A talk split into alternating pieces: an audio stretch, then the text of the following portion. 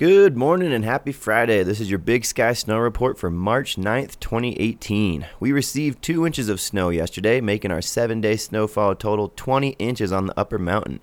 Snow is likely today, mainly after 4 p.m. Today will be mostly cloudy with temperatures hovering in the mid to high 20s. A southwest wind will be blowing 15 to 20 miles per hour.